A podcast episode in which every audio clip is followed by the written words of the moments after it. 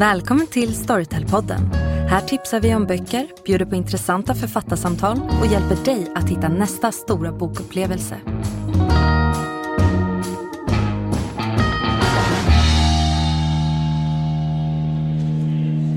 Välkomna till Storytel-podden. Ja, välkomna.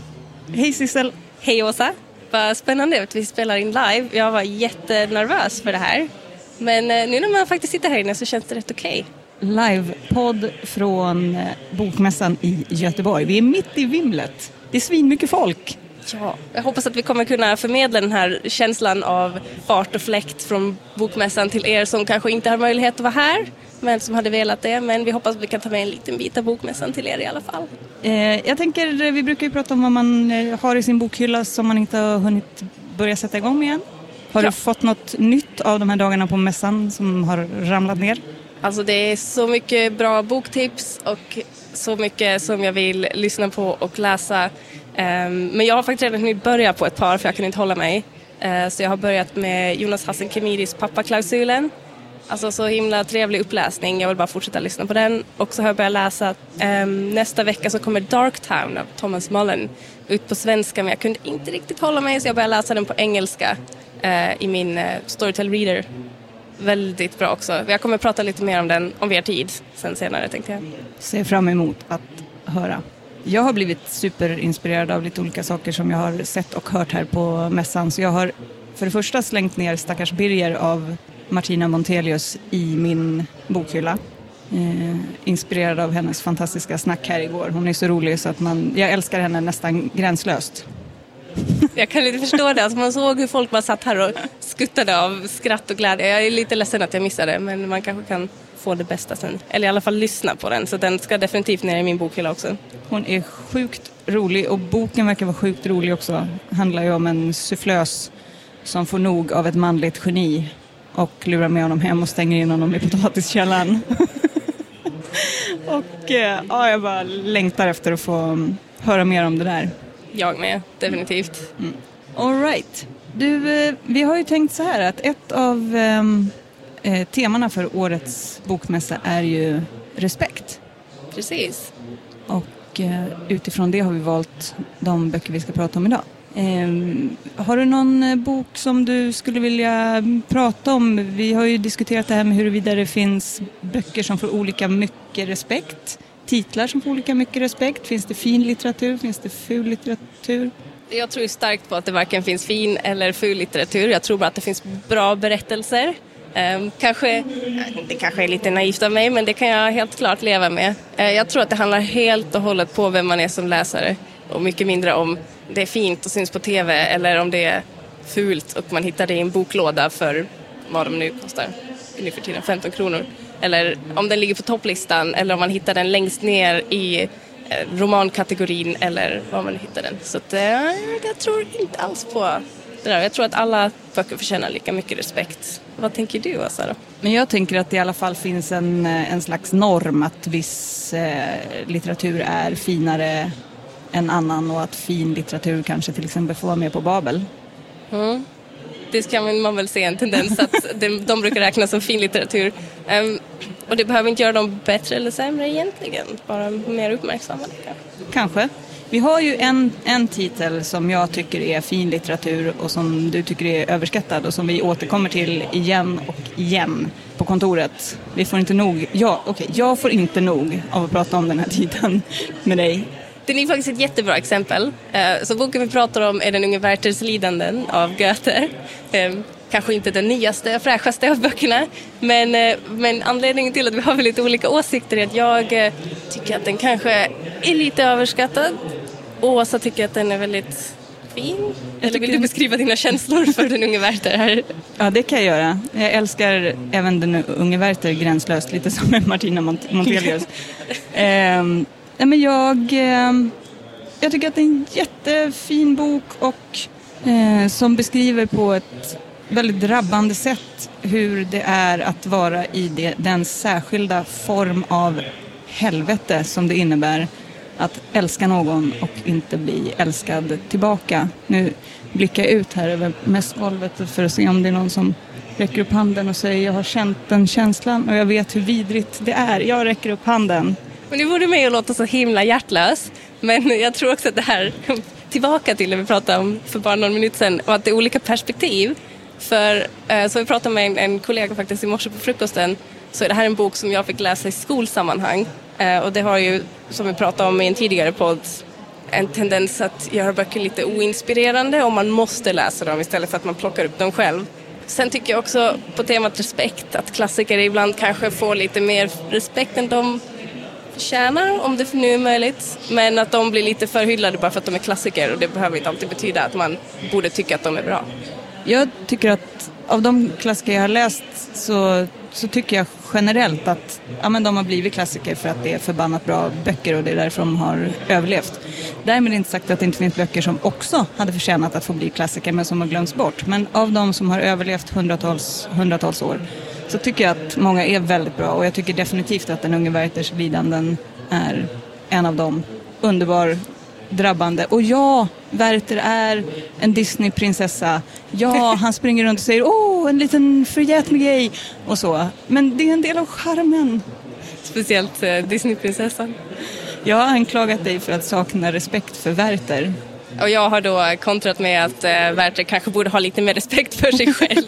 Vilket det ligger en del i, jag erkänner det. Men åh vad jag lider med honom alltså. Fan.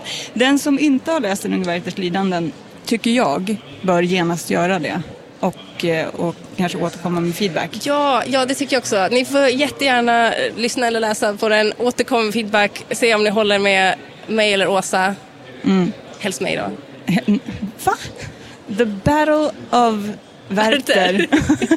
du är kanske team Lotte. Det blir så det här kommer bli. Det blir som med Twilight. Är du team Werther eller är du team Lotte? Mm. Eh, som ju är kvinnan som den stackars Werther älskar helt i onödan. Eh, vi får trycka upp t-shirts. Ja. Hashtag team Werther. Eller team Lotte då. Ja. Men ja, det här är ju en eh, evig debatt och... eh, som- Den kommer fortsätta. Ja, och det är helt okej om man gillar Werther eller inte. Det är det som är kul med litteratur, att man inte alltid behöver tycka samma sak. Och då kan man ha lite roliga diskussioner och eh, vässa sina argument. Där är vi överens. Nej, vi har ju så mycket roliga saker vi har tänkt Ja. ta upp. Låt oss göra det, för vi har lyssnat på bra böcker till den här gången som vi lovade redan i förra avsnittet att vi skulle lyssna på. Och nu har vi gjort det. Ja, och jag var så himla nöjd med den jag har lyssnat på. Men du kan få, du kan få börja Åsa om du vill. Ska jag börja? Mm. Jag har ju lyssnat på um, Domaren av Ian McEwan i uppläsning av Kristina, Kristina Adolfsson. Och den valde jag därför att jag visste att vi skulle prata om respekt och att den här boken handlar om ehm, ett dilemma där en, en kvinna som heter Fiona, hon är domare och hon ehm, får en, eh, en knivig dag på jobbet kan man säga. Eh, Ett synnerligen svårt fall där en ung man, eh, omyndig, vägrar att ta emot en blodtransfusion därför att han är Jehovas vittne. Hans föräldrar vill heller inte att han ska ta emot den här blodtransfusionen. Och läkarna och sjukhuspersonalen är förtvivlade naturligtvis för att de ser att de kan rädda hans liv men de tillåts inte göra det. Och här blir, uppstår en konflikt mellan lag och rätt och eh, människors övertygelser från olika perspektiv. Mm. Det låter ju som att du, den passar ganska bra in på vårt tema på respekt i alla fall. Men den gör det, men den gör det på flera sätt än vad jag hade kunnat ana. För jag trodde att den bara skulle handla om det här, att Fiona får en svår dag på jobbet. Men. sen visar det sig att den första kanske en och en halv timman av boken handlar om att Fionas man kommer hem och säger så här Du, jag älskar dig, jag är nöjd med vårt, liv men jag tycker att vi har blivit lite som syskon inför varandra. Det är trevligt på sitt sätt men jag behöver en stor passion i mitt liv. Jag vill ha den och jag vill också ha dig. Jag tycker inte jag borde behöva välja. Så han gör inte det. Och vad? Eh, nej, det som händer då är att hon säger att då, om det är så att du redan har påbörjat den här passionen med någon så är dörren där. Eh, och det är ett, ett ganska ogenomtänkt beslut. Hon fattade beslutet på magkänsla kan man säga. Eh, och så fort han drar så eh, byter hon lås på dörren. Också ganska ogenomtänkt bara. han ska fan inte komma tillbaks, så är det. Ehm, så att där finns också en fråga om respekt respekten inför varandra i det äktenskapet utöver det som sker i fallet. Men skulle du säga att respekt är det övergripande, nu när du har lyssnat på den, att det är det övergripande temat? För det verkar ändå handla om lite ganska olika saker. Mm.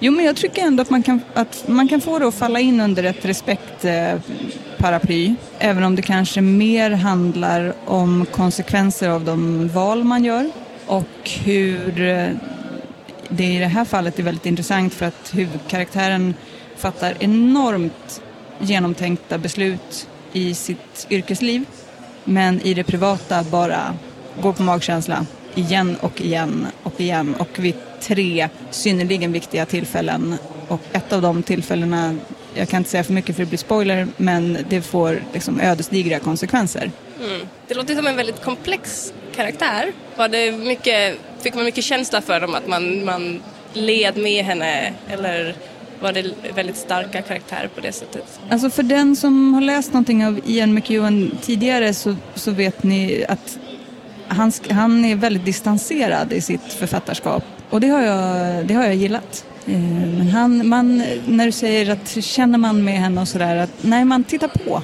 Det är väldigt mycket så, en känsla av att man står utanför hela tiden. Att på andra sidan den här glasburen eh, och, och tittar på, på Fiona och eh, och de andra karaktärerna. Så att, eh, det var inte så att jag eh, grät och skrek med dem, men det är en intressant konflikt. Tycker du det gör besluten och konflikterna starkare eller blir det svalare för att man står och tittar på från utsidan och inte får lika mycket del av, av det inre känslolivet? Att det blir mer svalt, men det i sig väcker en känsla att det är lite ruggigt att vara sval inför en pojke som ligger på sjukhus och håller på att dö om inte eh, ett beslut fattas. Den låter ganska den låter väldigt intensiv och lite obehaglig på sina bitar men den låter också som den har gjort ett, ett intryck. Ja men det har den, det har den, eh, det har den verkligen gjort och, eh, och på flera olika sätt som jag sa. Så det, ja, den, eh, det, det är en väldigt intressant bok. Den filmatiserades nyligen. Jag har inte sett filmen och tänker nog inte göra det. Jag, jag, jag litar, på, jag litar på boken. Men kul, det låter det som att du verkligen valde rätt bok för eh, det här temat. Ja men det, det tycker jag ändå. Mm. Det, det, är ju alltid en gissning innan men jag tycker att det föll väl ut. Ehm, du har också läst, du har också läst en bok. Ja, jag har ju faktiskt läst en biografi, så ingen roman på temat. Utan jag har läst Fröding dansade aldrig på bögklubb i Damaskus av Fredrik Apoll Asplund. För jag såg honom prata om boken eh, innan den släpptes och han hade en sån fantastisk energi och ett så spännande liv så att eh, jag valde den och den levde verkligen upp till alla mina förväntningar. Vilket är så trevligt. Alltså jag måste bara säga, jag älskar en biografi som läses upp av författaren. Det blir som man sitter i ett privat samtal och man får mycket mer, man får med alla känslor, man får med verkligen vara i situationen. Eh, så det kan jag rekommendera. Vi har en lista också eh, i appen som heter Min historia där man kan hitta fler böcker där författarna eh, läser sina egna biografier. Um, och den här boken um, handlar om, om, Fredrik, från att han växer upp i en liten, liten ort ute i ingenstans, upptäcker sin passion för att dansa och har verkligen talang för det. Så han, um, han eh, ställer upp i en, eh, de ska sätta upp en pjäs och han går på audition och de, de vill att han ska uh, läsa en bit av, av en Frödingbok, därav titeln. Men han, han vill bara dansa så han, han kör det som han övar på hemma i sitt vardagsrum och gör världens dansnummer och bara blows them away och får sen en plats på, på dansskola i Stockholm.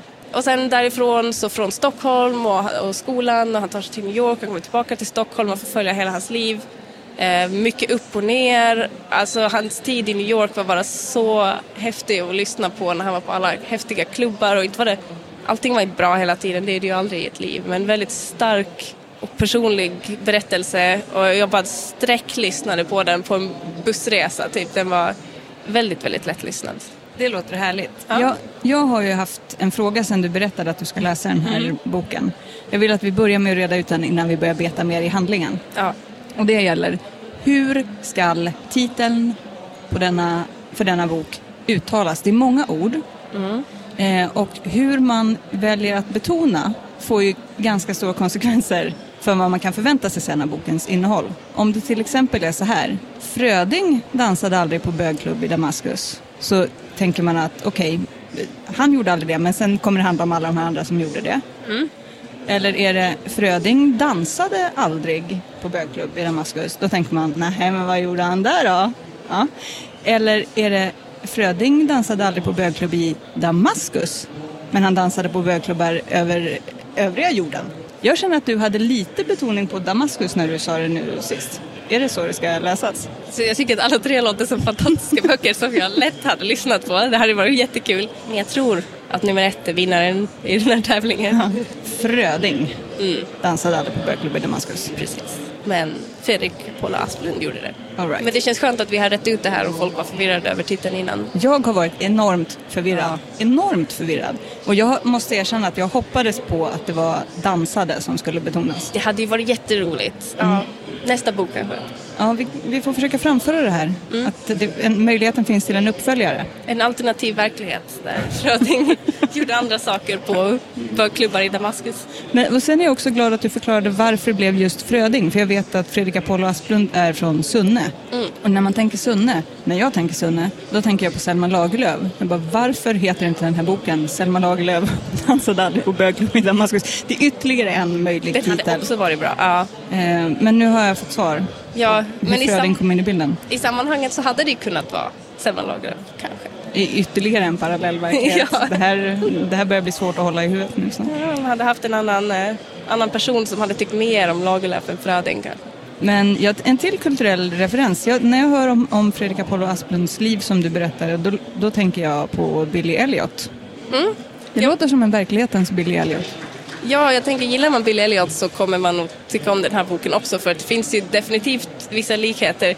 Vilket är ännu häftigare eftersom det är ett riktigt liv och inte någon som bara hör oh men Billy Elliot är ju en kul story, vi gör någonting av den. Eh, men jag skulle väl säga att det finns definitivt vissa likheter men att den här är mer än Billy Elliot. För Billy Elliot är ju en success story på något sätt och det är väl det här också men det här är ju ett helt liv som är så mycket mer komplext och intressant. Så det här är kanske ehm, um, Billy Elliot fortsättningen, the true story. Vad, vad tyckte du var mest, för jag förstår att du tycker att den var väldigt inspirerande. Vad tyckte du var mest inspirerande? Vad var det som liksom stärkte dig eller gav dig hopp? Ja, men jag tror att det var just för att lyssna på den här i samband med respekt och att ha respekt för sig själv och våga vara sig själv. Um, och när han har haft så mycket motgångar och haft, haft problemen till slut bara lärt sig acceptera sig själv och vara den han vill vara och det har gått och tack vare att han gjorde det har det gått så bra. Eh, det tyckte jag var väldigt inspirerande att känna att man inte behöver vara som alla andra eller passa in utan att det som kommer göra dig lyckligast och funka bäst är att helt enkelt bara göra det du vill göra, vara dig själv. Vilket kanske är en ganska standard grej men när man ser det in, in real life på något sätt så känns det mycket starkare. Och vem är det han vill vara då? När han får vara sig själv? Apollo antar jag, hans, hans klubbidentitet på något sätt. Um, att, att, ha sina, sin egen klädstil, att vara en, en, homosexuell ung man som inte är rädd för att, att visa det på något sätt. Och kanske inte vara en av de här balettkidsen eh, där allting ska vara stramt och ordentligt och fyrkantigt utan att få vara utanför, utanför gränserna och få testa nya saker, think outside the box och bara känna saker. Vem ska läsa den här? Alla. Alla. Tror jag. Ja. Då får jag lägga den i hyllan också nu då. Ja, det, är så här det blir varje gång. Jag vet. Vi sa att vi inte ska ha så mycket boktips men det är så mycket bra. Så vi, jag, jag lovar, vi försöker hålla ner på boktipsen men det är svårt. ska vi eh, gå vidare och prata om lite andra saker? Eller vi ska kanske berätta att vi eh, har gjort någonting stort och viktigt redan innan vi satte oss här på mässgolvet. Ja, um, det känns lite coolt att sitta i den här lilla monterburen, glasburen vad man ska kalla det. För här har det suttit, nu hela mässan, har det suttit så mycket häftiga människor och pratat om sina böcker och eh, våra fantastiska kollegor har intervjuat dem. Men eh, vi hade ju faktiskt också en riktigt bra och rolig intervju med Clara Henry som vi spelade in innan det här för vi eh, tänkte att det var lite bättre att göra en intervju utan alla störningar runt omkring för att vi pratade om, om roliga och allvarliga saker. Clara Henrys nya bok Mot framtiden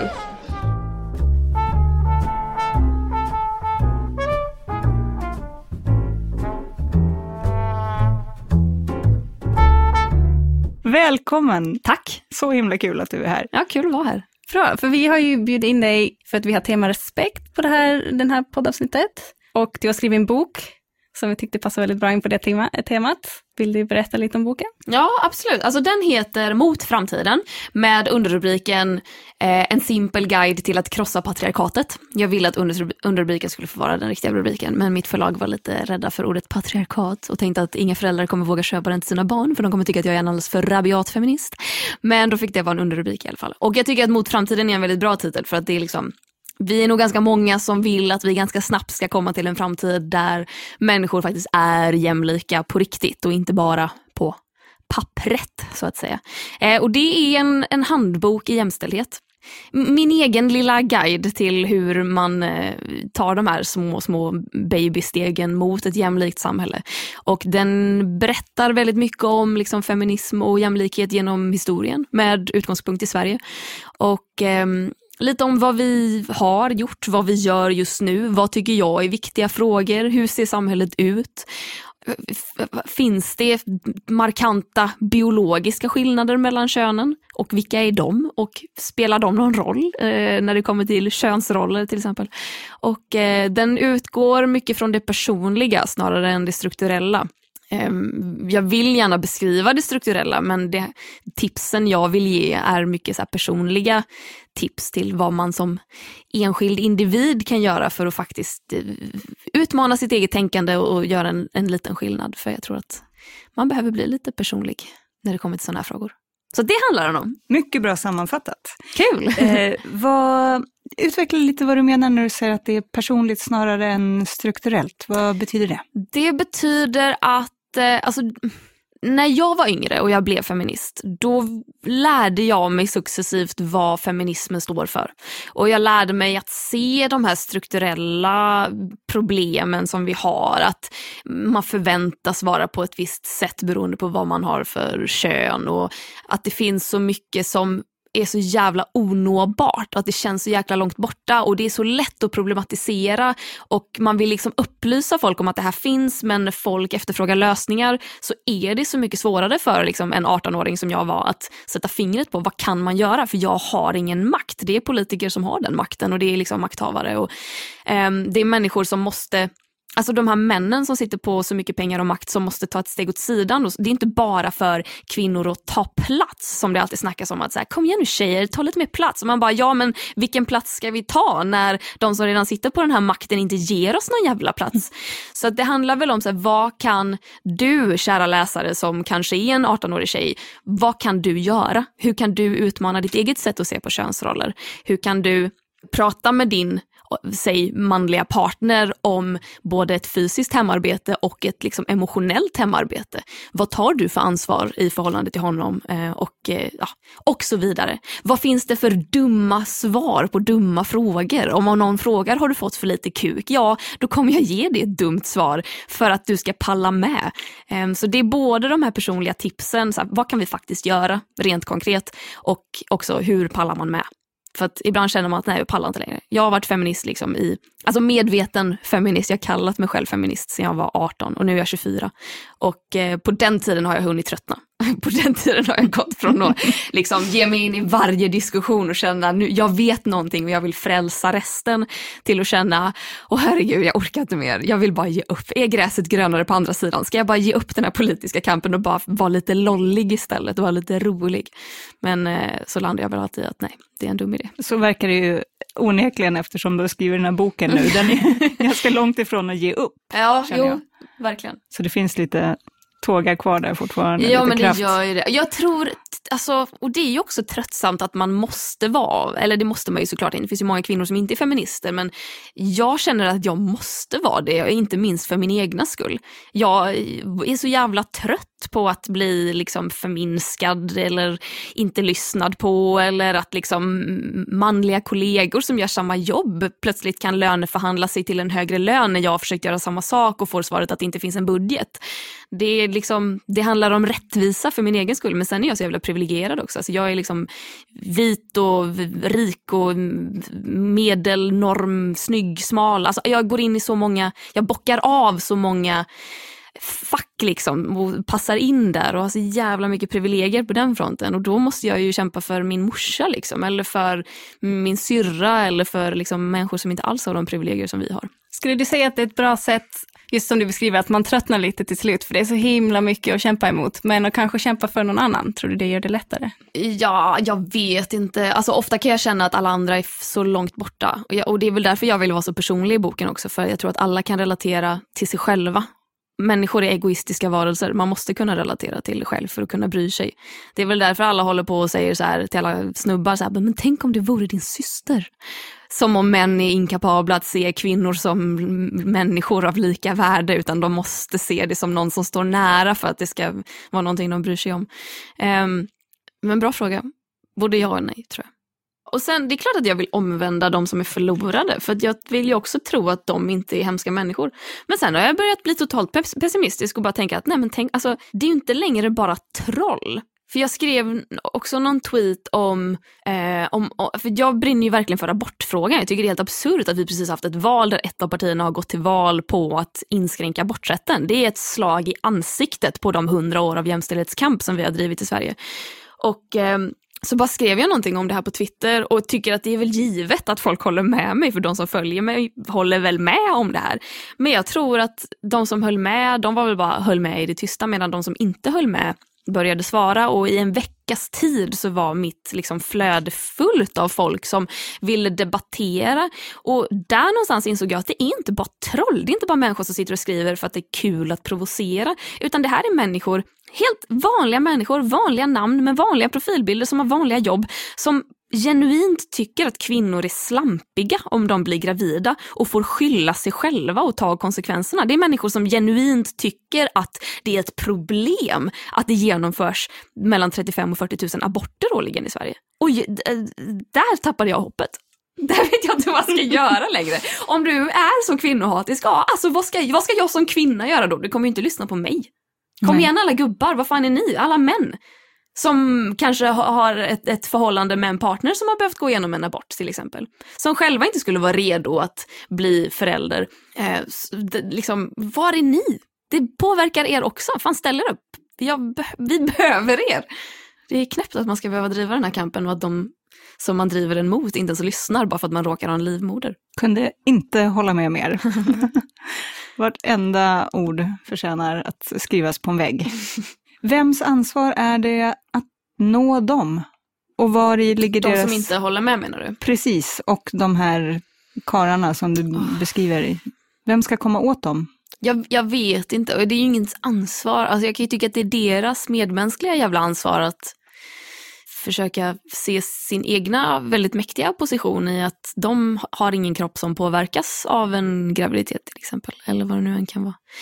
Men jag, jag önskar bara lite att, för jag tycker, jag, jag driver ju den här kampen starkt för att jag tror att jag är ung och jag inser att det här påverkar mig och jag tror att alla har någon form av så här, jag har aldrig varit någon jobbig tonåring, jag var så jävla snäll, jag bara gjorde exakt vad mina föräldrar sa. Så det här är kanske någon form av försenad tonårsrevolt, att jag liksom vill gå längst fram i Pride-paraden och skrika åt eh, människor som inte respekterar andra människor. Men ehm, det gör ju jag också för att jag är kvinna och för att det aktivt påverkar mig. Alltså, skulle man sänka gränsen för abort från 18 till 12 veckor så kommer det eventuellt att faktiskt påverka mig eh, om jag skulle råka bli gravid. Jag kanske tvingas bli förälder, gå igenom liksom en nio månaders graviditet som påverkar min kropp och är otroligt traumatisk om man inte vill genomgå någonting sånt. Um, och därför måste jag ju prata om detta. Så jag önskar ju att fler som kanske håller med, kanske bara kunde, ja men skriv en tweet. Skriv en Facebook-status, det, det, krävs ju inte mycket. Det räcker att göra det en gång, bara visa dina kollegor på Facebook liksom var du står. För att det är så lätt att bara hålla med i det tysta. Men vad gör det för skillnad? När det faktiskt handlar om liksom människors liv. Det handlar om folk som inte ser etniskt svenska ut till utseendet. Det handlar om hbtq-personer och nu har det också även börjat handla om kvinnor. Hälften av Sveriges befolkning liksom. Eh, vill man på något sätt tvinga tillbaka till att föda barn och vara föräldralediga och vabba och ta hand om hemmet. Liksom. Det är helt absurt. Sen är jag ju rädd för de här SD-ungarna som liksom, för att det känns som att det kommer bli väldigt polariserat i framtiden när det har varit lite mjähä kanske när jag växte upp, att det var inte så stor skillnad utan alla var lite smygrassar och lite smygsexister och lite smyghomofober men det diffade inte så mycket mellan de som var mest öppna och de som var mest stängda eh, och otillåtande. Medan nu så känns det som att våra barn kommer ju bli de här jämställdhetskämparna från att de är liksom här, kan gå ungefär. Medan rassarnas barn kommer bli detsamma, liksom motsvarigheten fast i andra änden. Och då känns det väl som att ja, då får de väl slåss på skolgården eller någonting och så hoppas jag att feministerna vinner. ja, jag vet inte. De kommer gå där med nycklar och bara skrapa alla bilar och bara...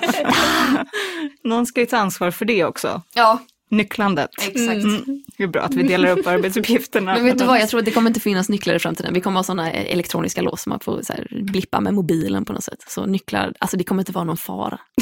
Jaha, jag trodde du tänkte, men vi får hitta ett annat redskap bara, en vass sten. Ja, ja men det, ja, det är fan sant. Det är fan sant. Men just nyckleriet, här, om dagens kids hör det här och bara nycklar, kan man skrapa bilar med det? Så kommer de tvingas till att hitta någonting annat. Är det nu vi ska säga att vi inte uppmuntrar till eh, vandalism? Jag uppmuntrar till, nej jag skojar bara, det gör jag verkligen inte.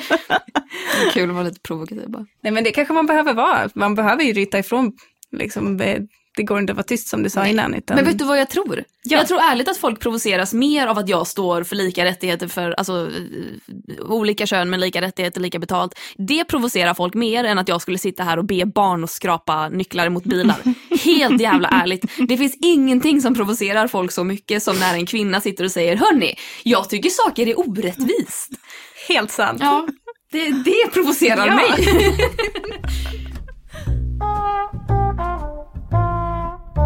Du är en väldigt stor förebild för många unga tjejer, eh, som både märks på din tidigare bok och jag tror inte att det här kommer vara ett undantag. Jag tror att du kommer inspireras så mycket, för jag var ganska inspirerad efter att ha läst den.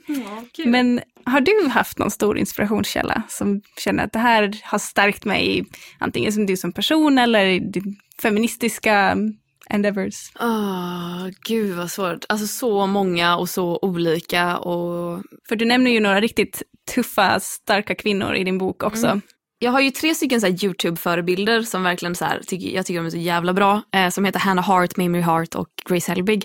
Som är så jävla roliga och det är det de är. Alltså det är deras grej, de är roliga. Och de har inspirerat mig så mycket i att så här, de, de har inga hämningar överhuvudtaget. De har inga gränser. De har liksom gått improvkurser i stand-up liksom, eller i teater och de är så jävla roliga. Och för mig, alltså hela min uppväxt har det varit en sån befrielse att se kvinnor som är roliga utan några liksom begränsningar eller villkor. Utan det är bara så här, de är roliga och de vet att de är roliga och de bara köttar och vågar göra fel. Och det, det, är så, det, är klart att, det är klart att det är inspirerande men det är svårt att sätta ord på hur inspirerande det faktiskt har varit för mig.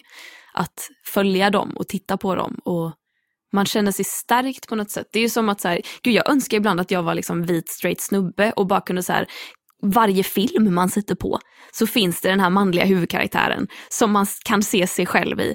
Alltså jag fattar ju varför snubbar älskar film om de känner så liksom efter varje jävla film de ser. Som, så som jag känner när jag ser typ så här hidden figures med tre stycken kvinnliga huvudkaraktärer som liksom tar över NASA typ. Och man typ flyger på moln i en vecka efteråt och bara det här är den bästa filmen jag någonsin sett. Alltså om snubbar känner så efter varje jävla film de ser, gud vad lätt det måste vara att vara man ibland. Jag kände ändå så efter Bridesmaids och det är ju brudar som sabbar kalas och skiter på sig. Och jag kände ändå så här, yay, förebild. Ja, Okej, men kanske verkligen. inte riktigt, men, Men där fick- nästan. Ja, där fick de ändå de fick tillåtelse att göra det. Det var inget så här, eller de skäms väl lite grann, men jag tyckte det var så himla befriande just med den filmen, att de fick vara det. Och det, var, det fick vara kul. Det behövde inte vara någonting som man satt och skämdes över. Nej, verkligen. Och Kristen, vad heter hon? Wig? Wig. Jag har aldrig lärt mig hur man uttalar. W-I-I-G. Kristen Wig, eller Wig. Skitsamma. Att hon, man vet att hon skriver allting också. Att hon verkligen så här, det är inte bara att de spelar någonting som någon snubbe någonstans har skrivit och någon annan snubbe har regisserat och en tredje snubbe har filmat, utan det är hennes material, bland annat. Som, alltså det tycker jag är det coolaste av allt. Älskar. Hett tips i bokpodden, Mm. denna film, Bridesmaids. Älskar. Jag blir redan igen sugen på att hitta sju valpar någonstans som Ah. jag kan sno med mig i bilen. Det är en underbar scen. Det är så jävla kul att de delar ut valpar som goodiebags efter vad det nu är, vad de kallar det. Franska temafesten. Ja. Mm. Men bortsett från, från yttre påverkan, om man säger så då, eh, är, du, är du född feminist eller finns det i din familj starka kvinnor som också har liksom hjälpt dig framåt i kampen? Eh, det, det finns såklart starka kvinnor men vi har aldrig, alltså inga feminister, inga... Min, min pappa är ju engelsman och engelsk medborgare så han får inte rösta. Och min mamma tycker verkligen att så här, heter, vad heter det, valhemligheten? Eller, eller vad heter det? Det som säger att så här, det är fullt tillåtet att inte berätta vad du röstar på. Um, jag har glömt vad det heter, men skitsamma. Uh, hon, det har liksom varit någonting som hon har värnat för, som hon har vurmat för. Att så här, man måste inte berätta vad man röstar på för då blir det bråk. Typ. Så att jag har inte, det enda jag vet är att mina morföräldrar är, slash har varit så här, stenhårda Göteborgsarbetare. De är sossar in i benmärgen liksom. Men mamma har aldrig sagt vad hon har röstat på. Pappa bryr sig inte om politik för han får inte rösta. Eh, så det spelar ingen roll för honom ändå. Han frågade oss, här, vad ska jag rösta i kommunvalet? Och vi bara, eh, vad, vad, vi vet inte. Så vad vill du? Så jag har ju aldrig brytt mig om politik. Jag har alltid tyckt att det var världens tråkigaste ämne. Och när jag började snacka om mens så var ju mina föräldrar de som liksom stod bakom den största jävla skämskudden och bara nej, vad håller de på med? Varför ska hon prata om det här av alla grejer? um, men jag har ju väl omvänt dem också. Och på något sätt, eller de har ju väl haft det inom sig också att de har tyckt att det varit viktigt, men att det kanske är någonting man inte pratar om för att det kan skapa ganska mycket debatt. Och min pappa tycker ju fortfarande att jag är för rabiat ibland. Och han frågade någon gång, så här, vad, vad, vill, vad vill du bli alltså, när du är 40? Vad vill du göra då? Så här, är du, känner du att du gör det nu som du vill göra eller vad vill du göra? Och jag bara, men jag vill ju hålla på med tv. Jag vill ju, jag vill bli alltså Karina Berg. Alltså det hon är idag vill jag vara när jag är äldre. Och han bara, nej men det kommer du aldrig bli. Och jag bara, nej. Och han bara, nej, du är alldeles för rabiat, hon är för folkkär. Alltså du kommer aldrig bli så folkkär om du håller på så som du gör nu. Och jag bara, jaha. Men han, alltså, det, det finns, han är, ibland kan vara lite elak, men det finns också någonting fint i att han är väldigt ärlig. Men, eh, och då fick jag nästan panik och bara, nej men herregud, är jag för rabiat? Är jag för, har jag för mycket åsikter? Så han bara, men herregud, det är klart att jag måste ha mycket åsikter, för jag kommer inte orka leva i den här världen om den ser likadan ut om ytterligare 20 år. Eh, jag har glömt vad frågan var. Jo, starka personer i min familj. Fan vad jag babblar.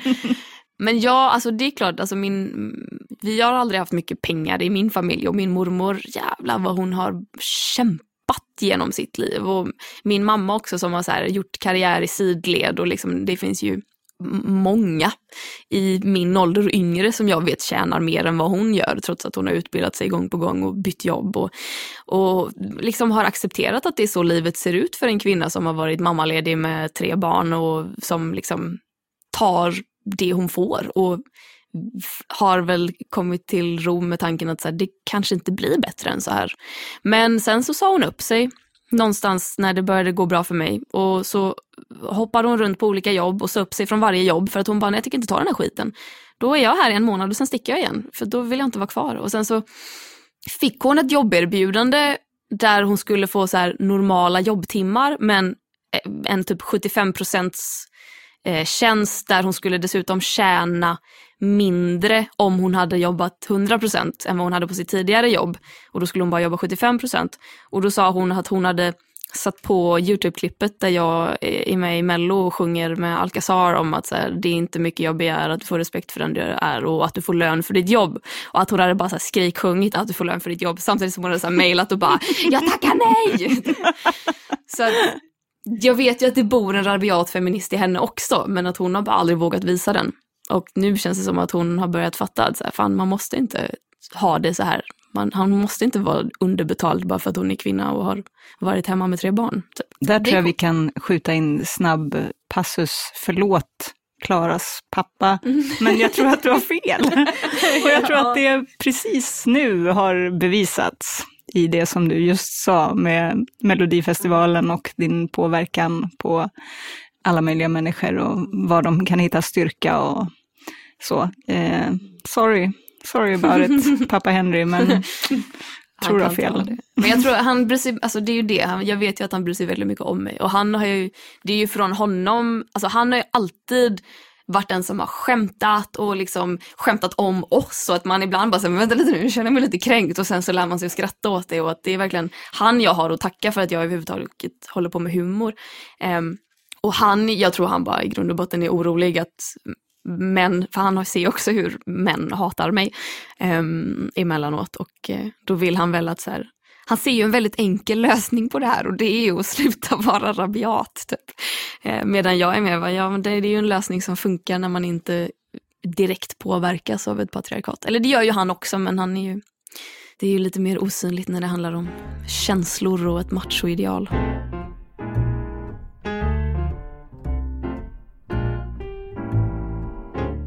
Men jag har ju en fråga som jag har varit så himla nyfiken på som gäller inte innehållsdelen av din bok utan produktionsdelen mm. av din bok. Mm. För jag tänker på hur, du som är, är van att prata och höra dig själv prata i, i din YouTube-kanal eller på tv eller vad som. Var det någon skillnad att läsa in din bok jämfört med att spela in en film för YouTube till exempel? Det är ju jättestor skillnad.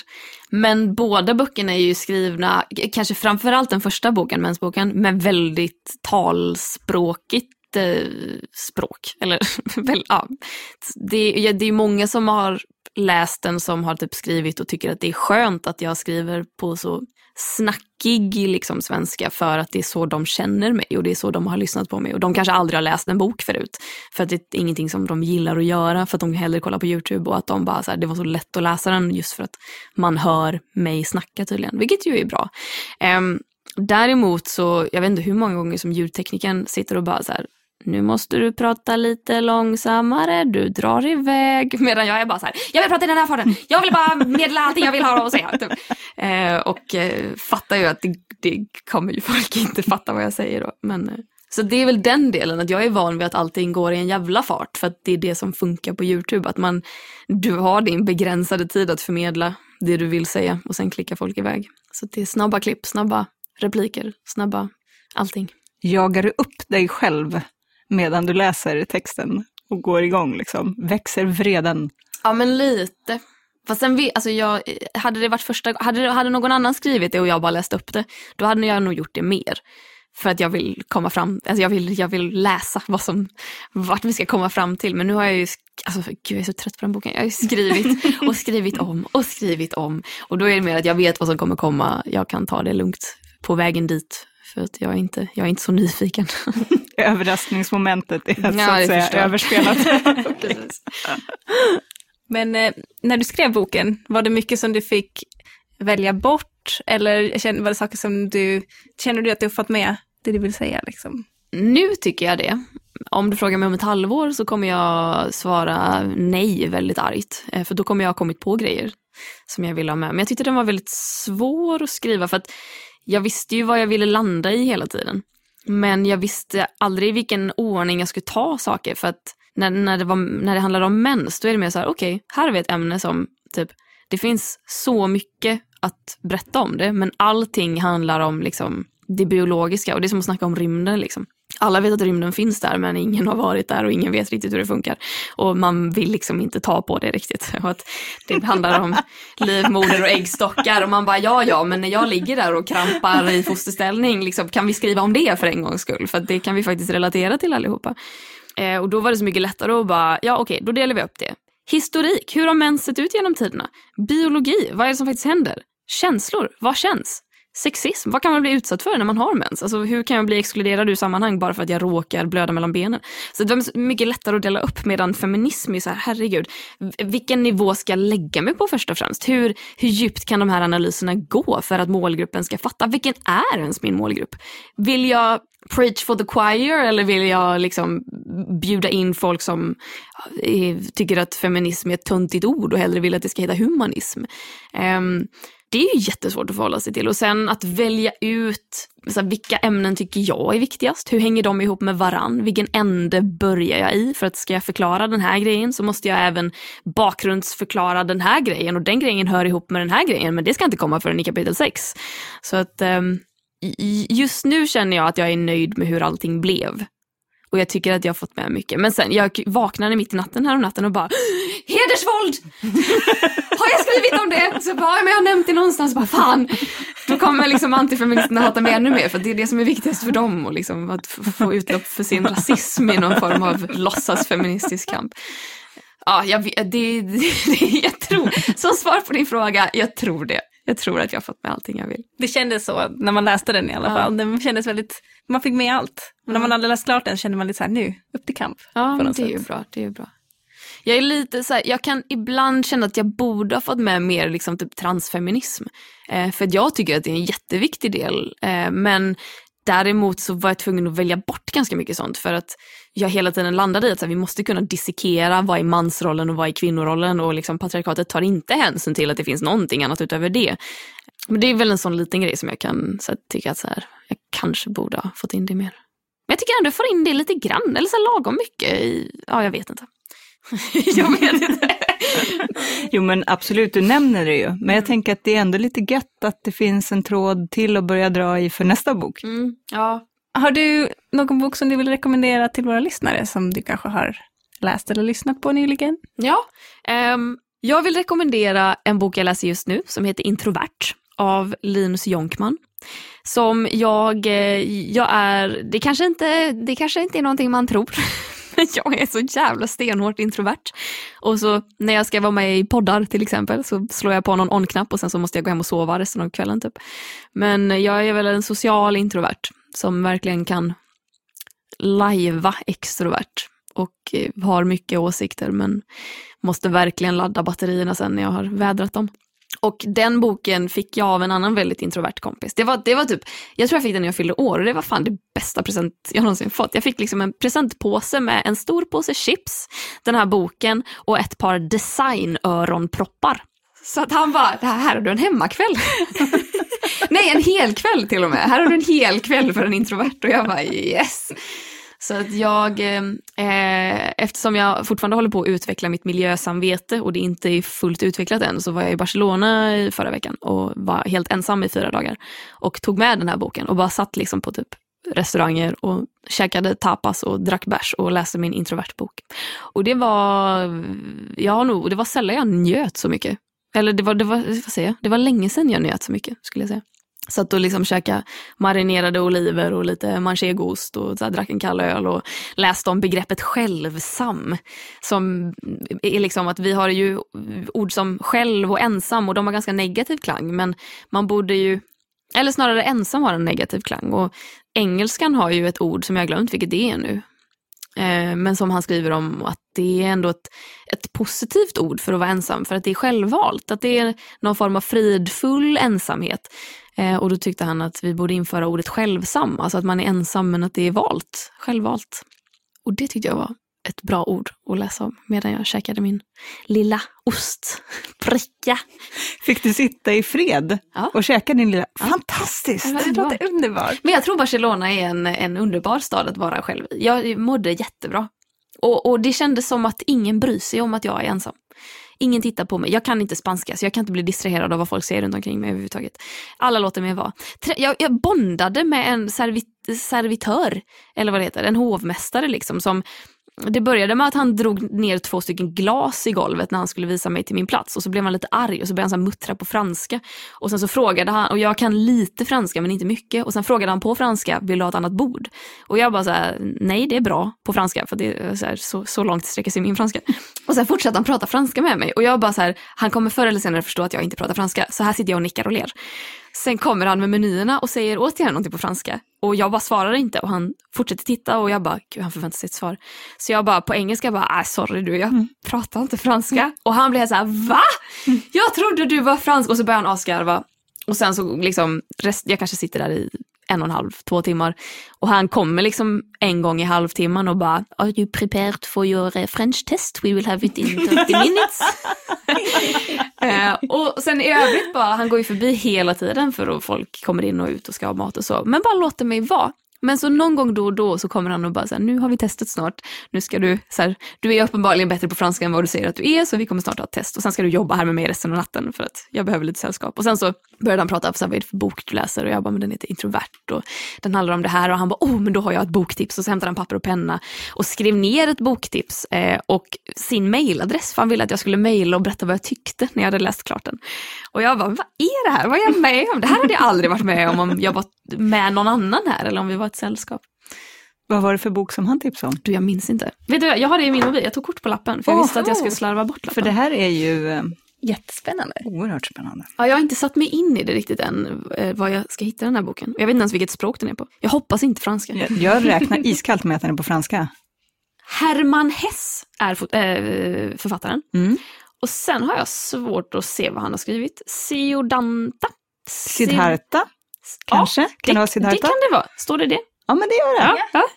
Siddhartha. Vad är det för Hermann bok? Hesse. Eh, jag skulle säga att det är en, jag skulle kalla det en klassiker. Ja, det Ja. tror jag också. Men Men vad o... vad oinspirerande av honom att rekommendera en bok som räknas som en klassiker. Jag trodde att det här var något som han hade hittat helt själv och bara, oh den här okända författaren är helt fantastisk, du måste läsa honom. Nej, jag tror han ville visa att han var intellektuell. Åh. Men ändå, det har ändå med andlighet. typ. ja och lugn och eh, självsamhet. Mm, mm. Det, jag kan Så ändå långt se, förstod ja, jag. För Jag kan han ändå ville- se temat. Ja, När han fick höra vad min bok handlade om så blev han helt så här eld och lågor och bara, nej men gud, då måste du ju läsa den här. Kul, då vet jag vad det står på lappen. Ja, skitbra. Mystery solved. Då, och så får vi anledning att, att få dig tillbaka och gä- gästa podden igen, Ja. för då kan vi ju prata om Siddhartha. Ja, Nästa gång. absolut. Är den svårläst?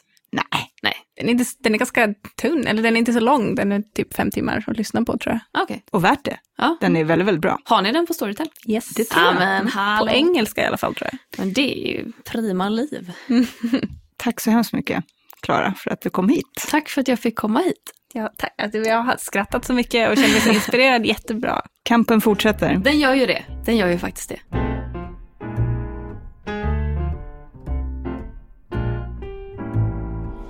Men du, det finns många böcker som handlar om eh, respekt och det finns författare man har respekt för och därför vill lyssna eller läsa dem. Eh, jag vet att du har läst en, eh, en bok som har blivit en enorm framgång och som är väldigt, väldigt uppskattad bland barn som heter Handbok för superhjältar. Ja, ja jag tänkte det nu när vi eh, har temat respekt. Så då passar jag på att läsa den. Alltså den var så, levde upp till alla mina förväntningar den också. Det är trevligt. Jag kanske bara ska fortsätta läsa bra böcker. Berätta lite vad den handlar om.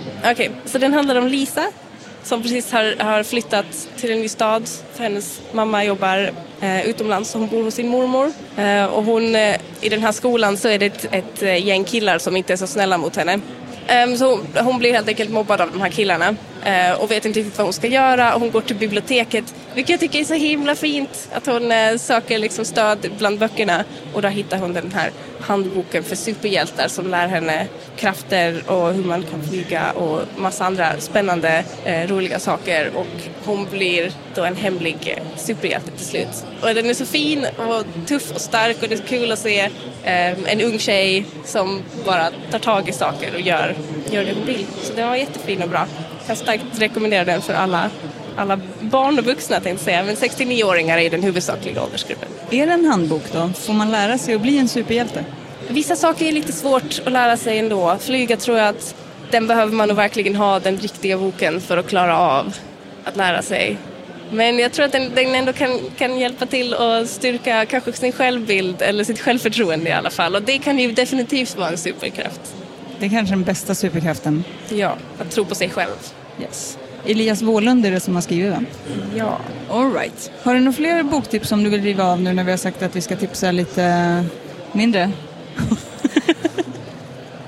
Ja, det är det. Jag, jag, som sagt, den här Dark Town som jag pratade om eh, innan som eh, utspelar sig på 50-talet i Atlanta, tror jag det var. Jag är ja, typ 30 procent in i boken så jag har inte kommit så långt ännu. Eh, för jag passar på att läsa den långsamt så jag kan lyssna på den svenska ljudboken sen när den släpps. Eh, men som handlar om eh, de första eh, åtta mörkhyade poliserna i ett ganska rasistiskt amerikanskt södern och eh, hur de försöker utreda brott samtidigt som de möts av motgångar mot polisen, mot sam att samhället är emot dem hela tiden. Och man blir så arg och man blir så imponerad. Och den är väldigt komplex och bra och eh, passar också bra in på respekttemat för de, det är ingen som har någon respekt för dem. Men de stannar ändå kvar, de hade ju kunnat ge upp men de, de vet vad de vill.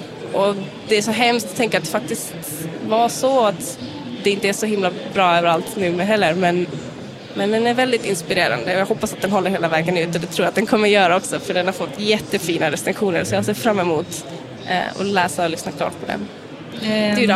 Har du jo, men eh, jag, har, eh, jag har läst en, eh, eller lyssnat på en bok som är en novellsamling. Och eh, den första novellen i den samlingen eh, heter The Husband Stitch.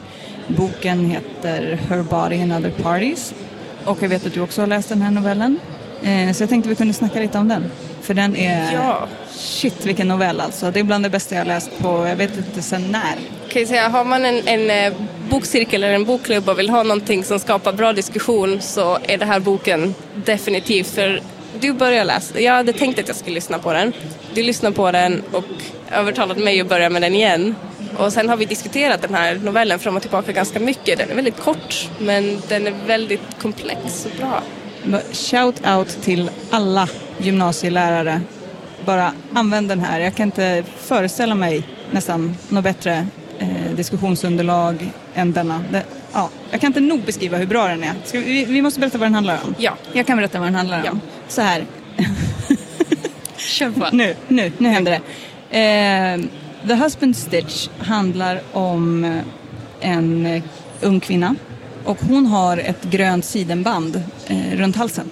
Och redan första gången som hon kysser en kille så är han där och liksom ska börja klösa i det där sidenbandet. Och hon säger att eh, du får inte, du, du borde inte peta på det där, du får inte röra det där. Vilket han har svårt att förstå. Ehm, de gifter sig senare. Då är han där igen liksom och härjar med det där bandet och säger att en fru borde inte ha hemligheter för sin man.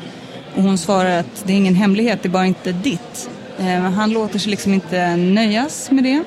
Och eh, det blir så småningom ett barn och det är en pojke och anledningen att de vet att det är en pojke är därför att han har inget sidenband. Och ehm, han utgör inget hot för, siden, eller, ja, för sin mor inledningsvis. Eh, han rör vid bandet men det gör han på samma sätt som han rör vid en tumme eller vad som helst. Men vartefter han växer upp så börjar han mer och mer utgöra ett hot gentemot sin mor och hennes sidenband. Och eh, där går också någonting för evigt förlorat mellan mor och son efter att han har försökt att dra i det där. Eh, och vi får också veta att andra kvinnor har sidenband och de är i mer eller mindre dåligt skick. Vissa hänger bara i någon lös liten tråd och sådär. Eh, så att eh, den stora frågan för novellen är naturligtvis vad är sidenbandet en symbol för? Eh, och jag tror att vi kanske måste spoila den här för att vi ska verkligen få dess fulla effekt. Eh, den är värd att, att lyssna på ändå, definitivt. Men det som händer i slutändan är att den här maken som har tjatat under hela äktenskapet om sidenbandet till slut drar i det. Den är ju, jag tyckte om den också för att den hade så mycket um, referenser till uh, skrönor, um, urban legends och gamla berättelser. Uh, ofta om, om kvinnor som gör någonting och råkar illa ut och hur de alltihop vävdes ihop. Och så var den så himla, det var vissa formuleringar som var så himla bra um, i den också. Uh, just den här, jag kommer inte ihåg den exakt, men den går ungefär med att han frågar, uh, han säger att men vi ska inte ha några hemligheter eh, mellan oss och hon säger nej men det, det här är ingen hemlighet, det är bara mitt. Eh, riktigt fint eh, beskrivet hela. Verkligen. Och de här skrönorna, det är ju riktiga såna här råttan i pizzan historier. Men som alla har ett gemensamt tema och det är ju kvinnor som på något sätt försöker finnas i en värld som inte är skapad för dem. Så kan man väl säga. Eh, bland annat är den här klassikern med, med ett, ett par som har åkt ut i någon bil för att hångla och eh, så hörs ett mystiskt ljud och är det då någon förrymd galning med en krok istället för hand som ska gå till anfall mot dem. Och det är där man bara vill skrika till den här kvinnan historien, i historien att bara, nej, the call is coming from inside the house. Det är inte yttre galning liksom, utan det är ju din man som är hot, hotet i den här historien.